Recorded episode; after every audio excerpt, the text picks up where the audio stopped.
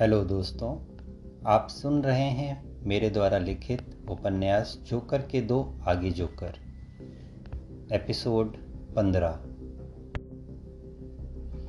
अगला एक हफ़्ता तीनों के लिए काफ़ी भारी गया, खासकर अजीत के लिए। जोकर ने सख्त हिदायत दी थी कि अब कोई मिशन पूरा होने तक शराब नहीं पिएगा और अजीत खाना भी हल्का फुल्का ही खाएगा। क्योंकि अबूझ मार जाने के बाद जोकर को लग गया था कि अजीत का स्टेमिना काफ़ी कम है। उसने इस पूरे हफ़्ते अजीत पर खास ध्यान दिया और सुबह शाम उसे अच्छे से ट्रेनिंग दी। साथ ही जोकर और चंदन खुद को ट्रेन कर ही रहे थे। सप्ताह खत्म होते होते उसे काफ़ी बदलाव दिखे। अजीत वैसे भी अपने ज़माने में फिटनेस फ्रीक हुआ करता था, इसलिए उसने जोकर की बात समझी।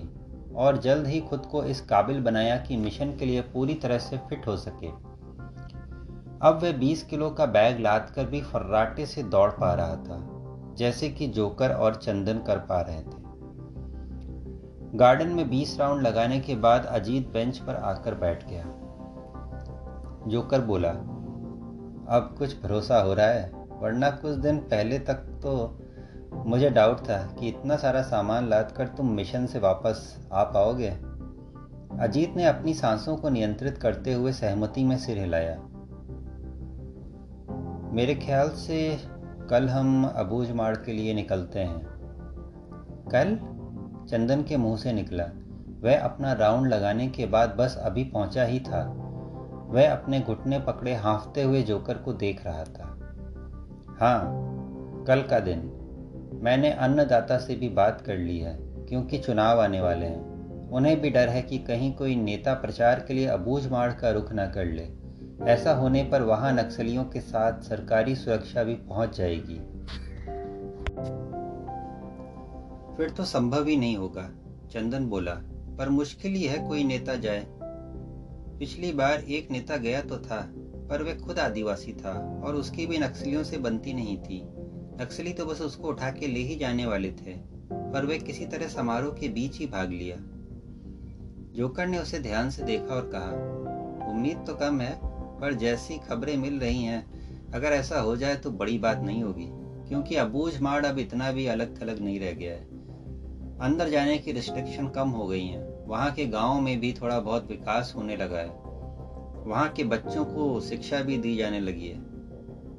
आपने सही सुना है पर फिर भी हालत बहुत ज़्यादा भी नहीं बदले हैं। नेता और सेना इस तरह की चीज़ें हैं जो अगर अबूझ बाढ़ के अंदर जाते हैं तो नक्सलियों को अच्छा नहीं लगता। सही में कल ही जाना है।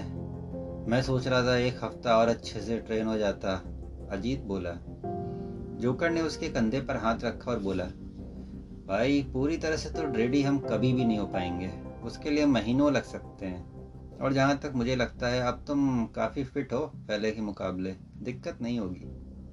अजीत ने गहन नज़रों से सोचते हुए सिर हिलाया। क्या हुआ? तुम्हें ठीक नहीं लग रहा? नहीं, तुम ठीक कह रहे हो। मैं तो बस सोच रहा था, तीसरी बार जा रहा हूँ उस जंगल में, उस चीज़ के लिए। पता नहीं वाकई वो मेरी किस्मत में है कि नहीं। किस्मत में है, तभी शायद तीसरा मौका मिल रहा है। अपना मनोबल बनाए रखो। हम वहाँ से जीत कर ही वापस आएँगे। मुझे कोई शक नहीं। चंदन आत्मविश्वास के साथ बोला, जोकर उसे देखकर मुस्कुराया। वह बेंच से उठ खड़ा हुआ और बोला, फिर तैयारी कर ली जाए। अपना सामान तो सब तैयार ही है। बस बैग में डालना है। मिशन के लिए सुबह चार बजे निकल लेंगे। बिल्कुल बॉस, एकदम सही समय चुना है। गाड़ा, तुम सारे हथियार एक बार फिर चेक कर लो। अजीत ने सहमति में सिर हिलाया। एक बार तैयार होने के बाद पूरी किट लाद कर देख लेते हैं। इतना सारा सामान है, हथियार, कैमोफ्लाज वाले चादर, लौटते वक्त तो और सामान होगा। मुझे तो नक्सलियों से ज़्यादा डर अपनी पीठ पर आने वाले बोझ से है। अरे तो खाता पीता क्यों नहीं? अब कितना खा पी लेता? एक दो हफ़्ते में आपकी बराबरी तो नहीं कर पाऊँगा ना? चंदन कमर पर हाथ रखकर बोला, अजीत ने उस पर ऐसी नज़र डाली जैसे बुज़ुर्ग लोग नादानी करते बच्चों पर डालते हैं। आपको सही लगे तो मेरे हिस्से का थोड़ा बहुत आप उठा लेना, मुझे कमी देना। आप दोनों से तो मैं उम्र और आकार दोनों में छोटा हूँ। तुम तो जवान हो, तुम्हें ज़्यादा काम करना चाहिए। वैसे आइडिया अच्छा है। एक बार पूरा बैग तैयार करते हैं। साथ में तीस किलो का सैंड बैग ऐड करते हैं और देखते हैं हम उठा पा रहे हैं कि नहीं। वैसे मुझे उम्मीद है, क्योंकि हम लोगों ने प्रैक्टिस की है। सैंड बैग के अलावा हम लोगों के पास जो हथियार और सामान होंगे, वो दस किलो से ज़्यादा नहीं है। इसलिए मुझे लगता नहीं कोई बहुत दिक्कत होने वाली है। फिर वे लोग अपने कमरों की तरफ़ गए और उन्होंने तीन बैग तैयार किए, जिनमें हथियार, कुछ खाने का सामान और कैमोफ्लाज चादरें रखी थी। बैग लेकर वे नीचे पहुँचे और फिर उन्होंने सैंड बैग भी लिए, जो कि तीस किलो के थे, और दोनों को पीठ पर लादा और चलना फिरना शुरू कर दिया। कोई खास परेशानी तो नहीं हो रही गाडा बोला, जबकि चंदन को चलने में थोड़ी मुश्किल हो रही थी। परेशानी तो एक आध घंटे चलने के बाद होगी। बैग थोड़ा ऊपर टांगो, लटक ज़्यादा रहा है। जोकर चंदन के नज़दीक आया और फिर उसने उसके बैग के बकल को कुछ इस तरह एडजस्ट किए कि वह उसका, उसकी पीठ पर ऊपर की तरफ़ आ गया। अब चलकर देखो। चंदन कुछ कदम आगे बढ़ा।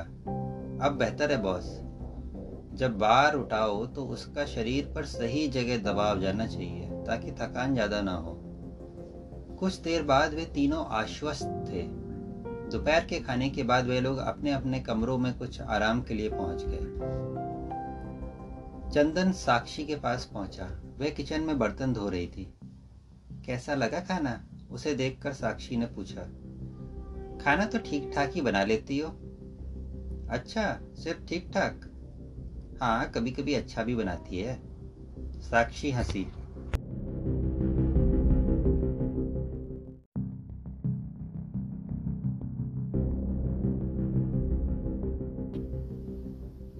फिर तो तेरे लिए कभी कभी ही बनाया करूँगी।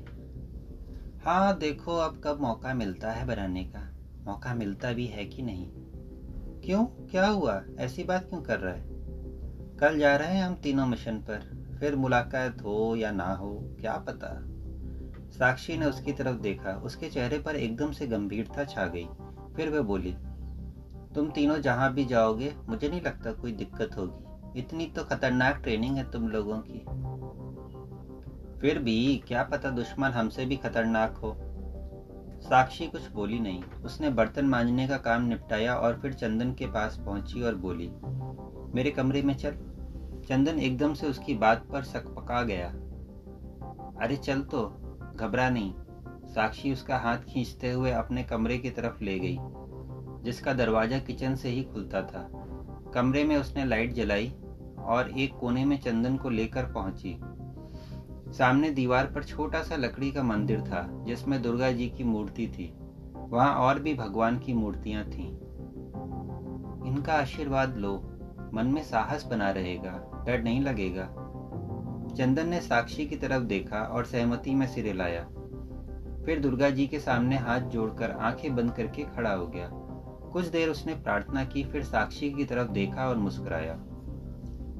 फ़र्क लगा ना? हाँ अब माँ दुर्गा का ही सहारा है। डर बस इस बात का है कि कहीं कम उम्र में ही ना निकल लूँ। कुछ नहीं होगा तुम्हें। साक्षी वापस किचन की तरफ़ बढ़ते हुए बोली, सब ठीक रहेगा।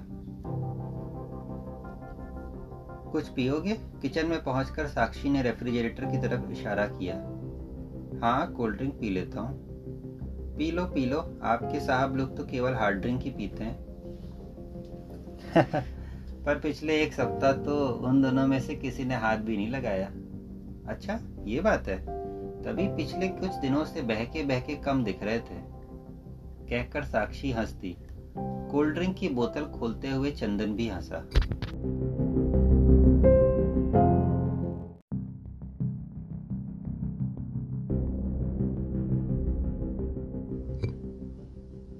शाम के साढ़े छह बजे तक अंधेरा हो गया था। गेस्ट हाउस से कुछ दूर एक पान की दुकान के पास दो आदमी खड़े सिगरेट पी रहे थे। एक के चेहरे पर दाढ़ी मूछे थी और दूसरा क्लीन शेव था। दोनों की नज़रें बीच बीच में गेस्ट हाउस की तरफ़ उठती और फिर उनका ध्यान एक दूसरे की तरफ़ हो जाता। दो हैं, दाढ़ी वाला गेस्ट हाउस के गेट के बाहर खड़े गार्ड्स को देखते हुए बोला हम्म और कोई आम गार्ड नहीं है। किसी बार के बाउंसर जैसे गार्ड हैं। उनसे कैसे निपटा जाएगा? हथियार दिख रहे हैं क्या? हाँ दोनों की कमर पर होलस्टर दिख रहा है।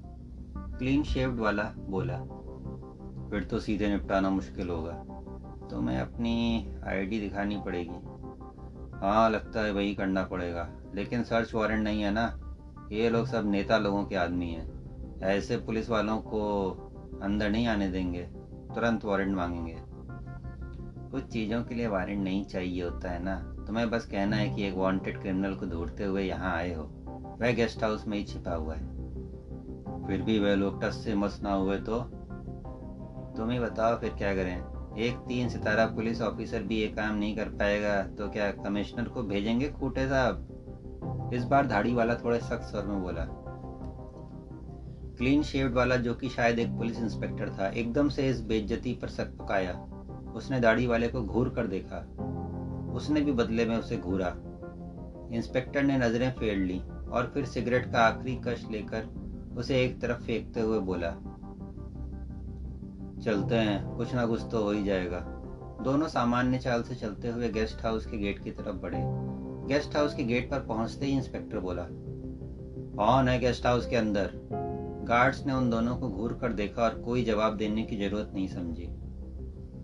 सुना नहीं क्या? कौन है गेस्ट हाउस के अंदर? इस बार गार्ड्स ने एक दूसरे को देखा और फिर उनमें से एक ने सपाट चेहरे के साथ इंस्पेक्टर की तरफ़ देखते हुए कहा, पटनायक साहब का गेस्ट हाउस है ये. अच्छा पटनायक साहब का है? वो तो ठीक है, लेकिन फ़िलहाल अंदर कौन है? तुम कौन हो पूछने वाले? दूसरे गार्ड ने पूछा. मैं इंस्पेक्टर पात्रा हूँ। मुंबई से भागे दो मुजरिमों को तलाश करते हुए यहाँ आया हूँ। हमें मुंबई पुलिस से खबर मिली है कि दो कैदी मुंबई की जेल से भागकर यहाँ आए। और हमारे खबरी ने बताया कि इस गेस्ट हाउस के अंदर कुछ संदिग्ध लोग कई दिनों से रुक रहे हैं। इस गेस्ट हाउस में सिर्फ़ पटनायक साहब के गेस्ट रह रहे हैं। गार्ड ने इंस्पेक्टर का रुआब खाए बिना कहा, मुझे अंदर जाकर देखना पड़ेगा। हमें मुजरिमों को तलाश करना है।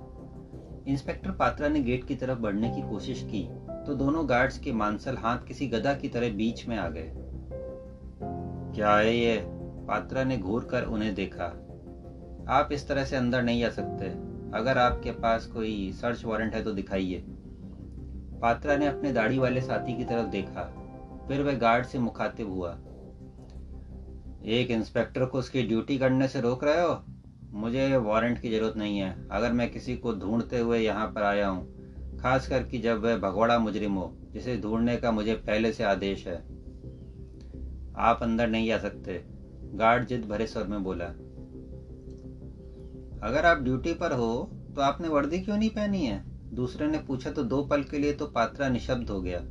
फिर वह लड़खड़ाती ज़ुबान से बोला, अरे, अंडर कवर होकर निकला हूँ मैं।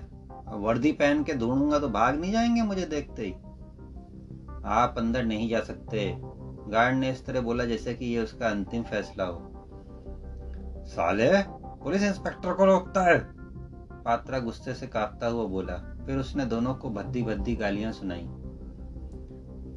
मैं जा रहा हूँ, देखता हूँ क्या करते हो तुम लोग। वे गेट की तरफ़ बढ़ गया। गार्ड्स ने उसे रोकने की कोशिश की तो पात्रा ने उन्हें धकेल दिया।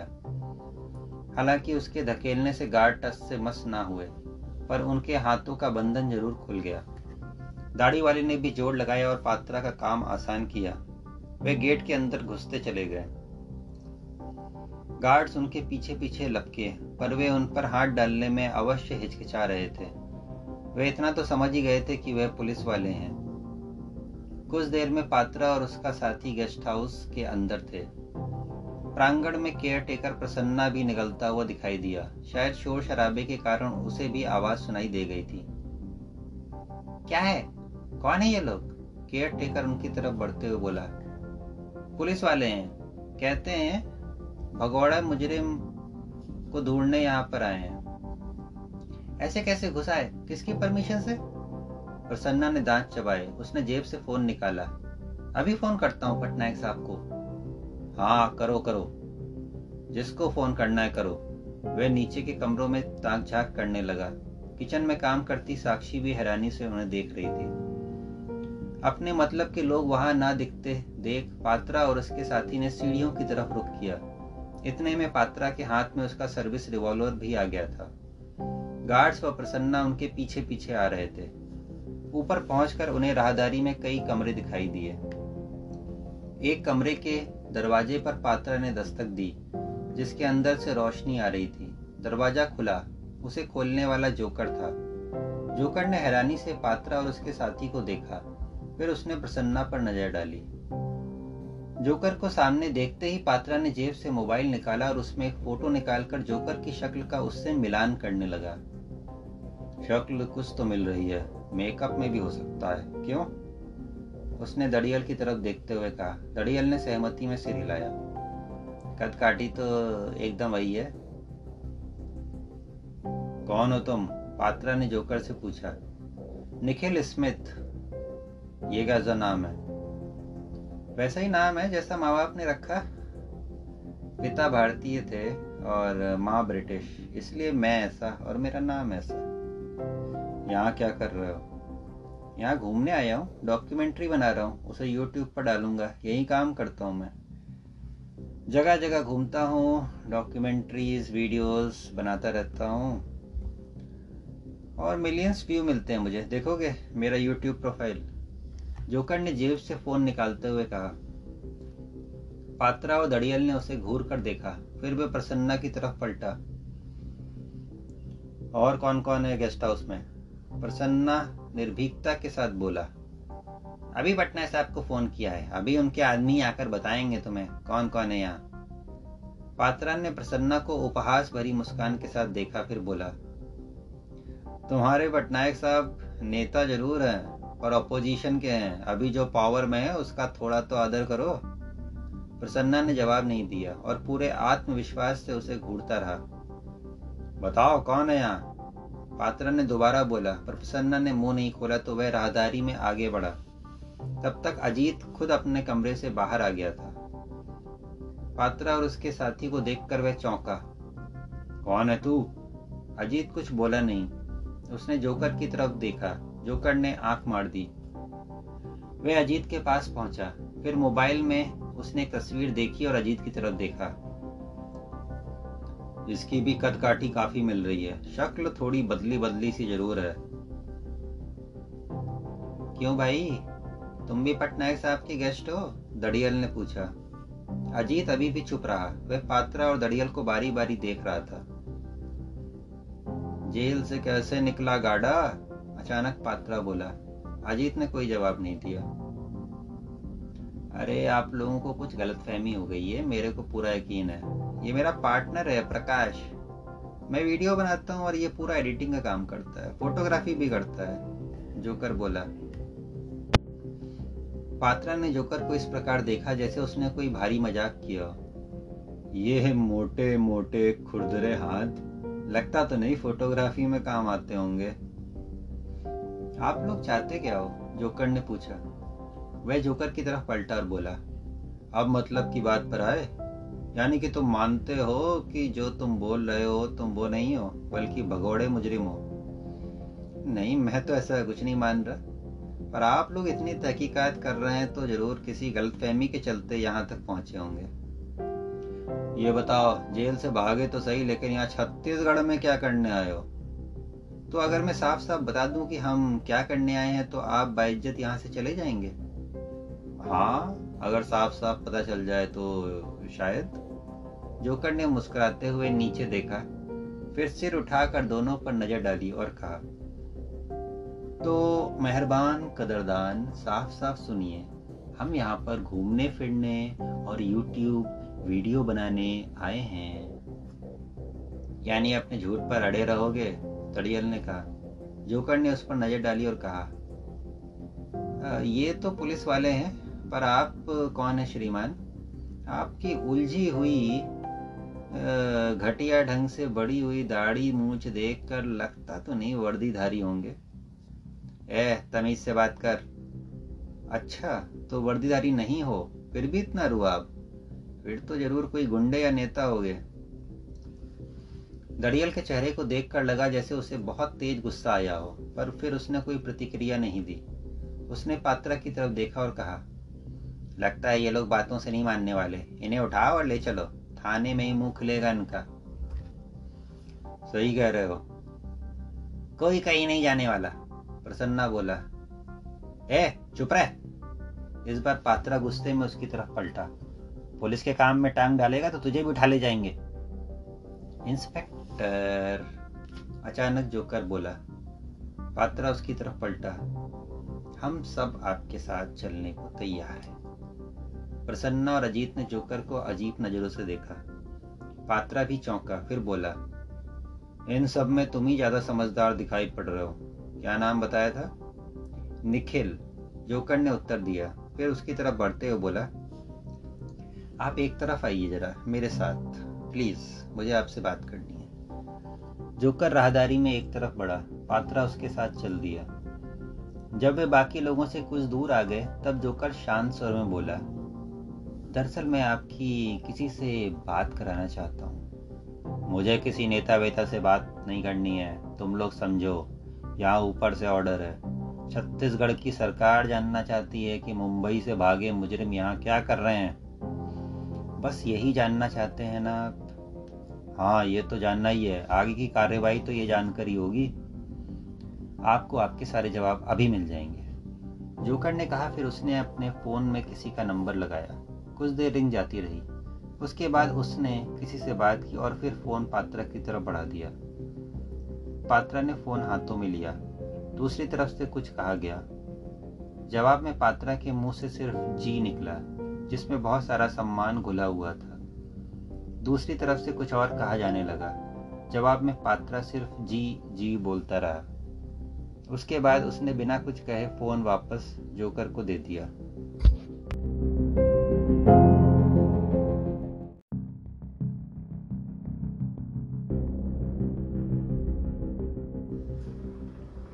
जोकर ने आराम से फ़ोन अपनी जेब में रखा और टहलते हुए बाकी लोगों की तरफ़ चल दिया। पात्रा भी सोचते हुए उस तरफ़ बढ़ा और फिर दड़ियल से बोला, चलो, चलते हैं।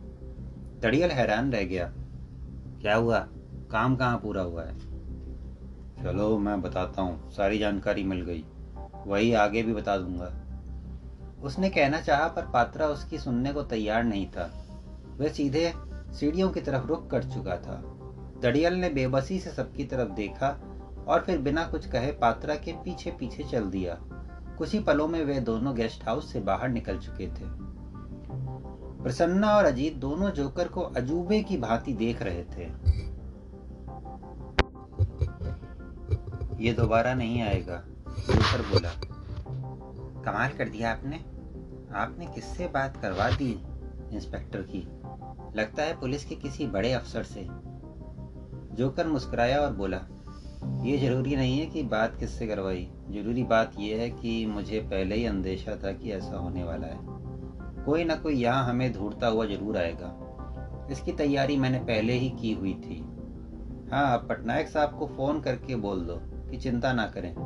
यहाँ कोई खतरा नहीं, कोई परेशानी नहीं। उनके लोग जो आने वाले थे, उन्हें आने की ज़रूरत नहीं है। प्रसन्ना ने सहमति में सिर हिलाया और फिर फ़ोन करने लगा। तभी चंदन के कमरे का दरवाज़ा खुला और वह बाहर आया। वह डरा सा दिखाई दे रहा था। इधर उधर झांकते हुए उसने पूछा, पुलिस चली गई? अजीत बोला, पुलिस से इतना घबराए हुए थे कि कमरे से निकले ही नहीं। हमारे पास तो घबराने की फिर भी वजह है। तुम्हारे पास क्या है? छोटी सही, कुछ वजह तो मेरे पास भी है। जोकर ने मोबाइल में समय देखा और कहा, चलो खाना खा लिया जाए। सुबह जल्दी उठना है और उसके लिए समय पर सोना पड़ेगा और अच्छी नींद भी लेनी पड़ेगी, क्योंकि कल हमें पूरी चुस्ती फुर्ती के साथ मिशन पर निकलना है। सुबह सवा चार बजे जोकर, अजीत और चंदन पूरी तैयारी से निकले। उन्होंने अपना अपना बैग पीठ पर टांग कर देखा और फिर नीचे उतर आए। तीनों ने रात को अच्छी नींद ली थी। और वे आज मिशन के लिए तरोताजा महसूस कर रहे थे। गेस्ट हाउस में सब सोए हुए थे, पर जैसे ही वे किचन की तरफ़ से निकले, किचन की लाइट जली और फिर साक्षी किचन के दरवाजे पर नज़र आई। जोकर और अजीत ने उस पर एक नज़र डाली। साक्षी ने नज़रें झुका ली। वे दोनों आगे बढ़े।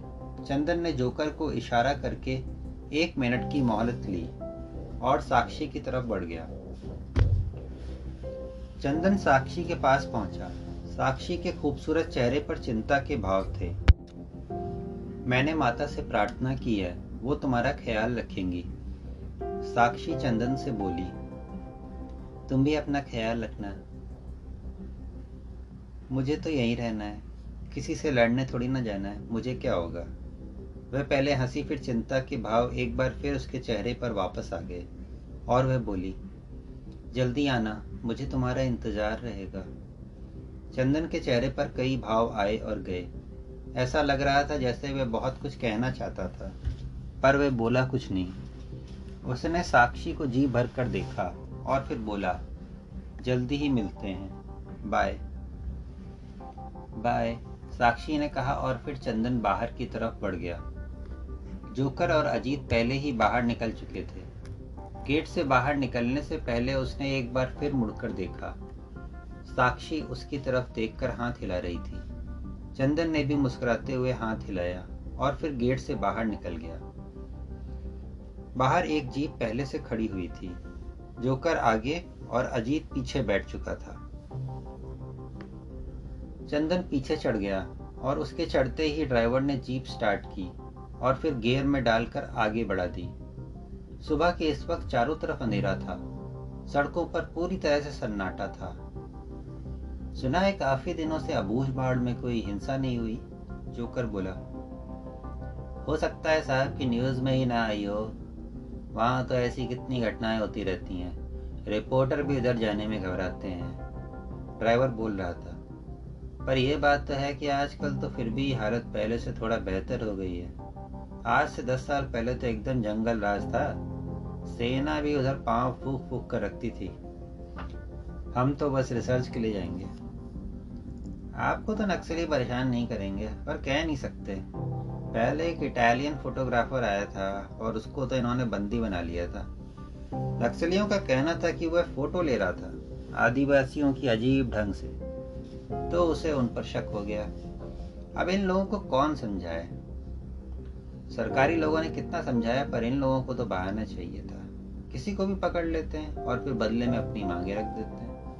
आपने तो सुना ही होगा, आदिवासियों के एमएलए को उठा लिया था और फिर कई नक्सलियों को जेल से छुड़वाने की मांग कर दी। अब आप लोग जा रहे हैं, ध्यान रखिएगा। कोई कुछ बोला नहीं, जीप चलती रही। वह अपनी मंजिल के करीब आते जा रहे थे। लगभग 20 मिनट बाद वे उस सड़क पर थे, जिसके एक तरफ़ नारायणपुर का इलाका समाप्त होता था। और दूसरी तरफ़ अबूझ माड़ का जंगल शुरू होता था। एक विशेष स्थान पर ड्राइवर ने जीप रोक दी। मिशन पर जाने वाले तीनों जाबाज जीप से उतरे। ड्राइवर ने जोकर की तरफ़ देखा और कहा, आपका काम जैसे ही हो जाए, आप मुझे कॉल कर देना। मैं यहीं पहुँच जाऊँगा। जोकर ने सहमति में सिर हिलाया। उसके बाद ड्राइवर ने जीप वापस नारायणपुर की तरफ़ घुमा ली। जोकर ने जंगल की तरफ़ नज़र उठाई। चारों तरफ़ अंधेरा था और अंधेरे में अबूझ माड़ का जंगल काफ़ी भयानक दिख रहा था। अजीत और चंदन भी जंगल की तरफ़ देख रहे थे। जोकर ने अपना बैग व्यवस्थित किया और हाथ में कैमरा ले लिया। उसे देखकर अब ऐसा ही लग रहा था जैसे कि वह कोई फोटोग्राफर हो जो डॉक्यूमेंट्री आदि बनाना चाहता है। चला जाए। वे सड़क से नीचे उतरकर जंगल में प्रविष्ट हो गए। वे काफ़ी ध्यान से नीचे बढ़ रहे थे, क्योंकि वह किसी कच्चे रास्ते या पगडंडी का इस्तेमाल नहीं कर रहे थे, बल्कि घास पेड़ पौधों झाड़ियों आदि के बीच से गुजरते हुए आगे बढ़ रहे थे। तीनों अब अबूझ माड़ के जंगल के अंदर थे। अंधेरे में आगे बढ़ना काफ़ी मुश्किल था। चाँद की रोशनी आकाश में ज़रूर थी, और सूरज का मध्यम उजाला भी पूर्वी कोने से प्रज्वलित होना शुरू हो गया था। पर घने पेड़ों के बीच से जंगल के अंदर रोशनी बेहद कम पहुँच पा रही थी। इसीलिए वे बेहद धीरे धीरे आगे बढ़ पा रहे थे। उनके पास टॉर्च ज़रूर थी, पर वे उन्होंने किसी इमरजेंसी के लिए ही रखी थी। अंधेरे में टॉर्च जला के किसी को आकर्षित करने का रिस्क वे लोग नहीं ले सकते थे। मुख्य रास्ता ना होने के कारण कई बार पेड़ों की जड़ों और गड्ढों की वजह से वे लड़खड़ाए और गिरे। पर फिर वे धीरे धीरे संभलते हुए आगे बढ़ते रहे। इस तरह लगभग आधे घंटे तक वे चलते रहे। अब आसमान में बेहद हल्की सी लालिमा छाने लगी थी, जिससे जंगल में पहले से कुछ बेहतर उजाला होने लगा था। चिड़ियों की चहचहाहट चारों तरफ़ सुनाई देने लगी थी। जोकर ने घड़ी की तरफ़ देखा, पौने पाँच बज गए थे। एक जगह जोकर ने रुकने का इशारा किया। दो मिनट वे लोग खड़े रहे, फिर जोकर ने आगे बढ़ने का इशारा किया। जोकर का ऐसा मानना था कि लगातार चलने से अच्छा है बीच बीच में छोटे छोटे ब्रेक लिए जाएँ। ब्रेक ज़्यादा लंबा भी ना हो इस प्रकार वे बिना ज़्यादा थके अपनी मंजिल तक पहुँच सकते थे और लौटने के लिए अपनी शक्ति बचा सकते थे इस वक्त उन्हें ज़्यादा स्टेमिना की ज़रूरत लगनी थी, क्योंकि उस वक्त उनकी पीठ पर अच्छा खासा बोझा होना था, इसलिए जाते वक्त जितनी ताकत बचाई जा सके बचाने की कोशिश करनी थी। जैसे जैसे जंगल में रोशनी बढ़ती जा रही थी, आगे बढ़ना थोड़ा आसान हो रहा था। मौसम खुशनुमा था। जंगल कहीं कहीं घना तो कहीं कहीं खुला भी था। खुले क्षेत्र में वे लोग खास सावधानी से बढ़ते थे, बल्कि कोशिश करते थे कि झुककर घुटनों के बल आगे निकला जाए। ताकि किसी की दूर से भी नज़र ना पड़े। लगभग छह बजने वाले थे जब अजीत ने रुकने का इशारा किया। तीनों छुप कर बैठ गए। ये उनके बात करने का तरीका था। झुक कर बैठ जाओ और बेहद धीमे स्वर में बात करो। अजीत बोला, हमने अब अपने मिशन का सबसे आसान दौर पूरा कर लिया है। मेरे ख्याल से अब यहाँ से आगे नक्सलियों के दिखाई देने का खतरा ज़्यादा होगा। इसलिए अब हमें बेहद सावधानी से आगे बढ़ना है। जोकर ने सहमति में सिर हिलाया।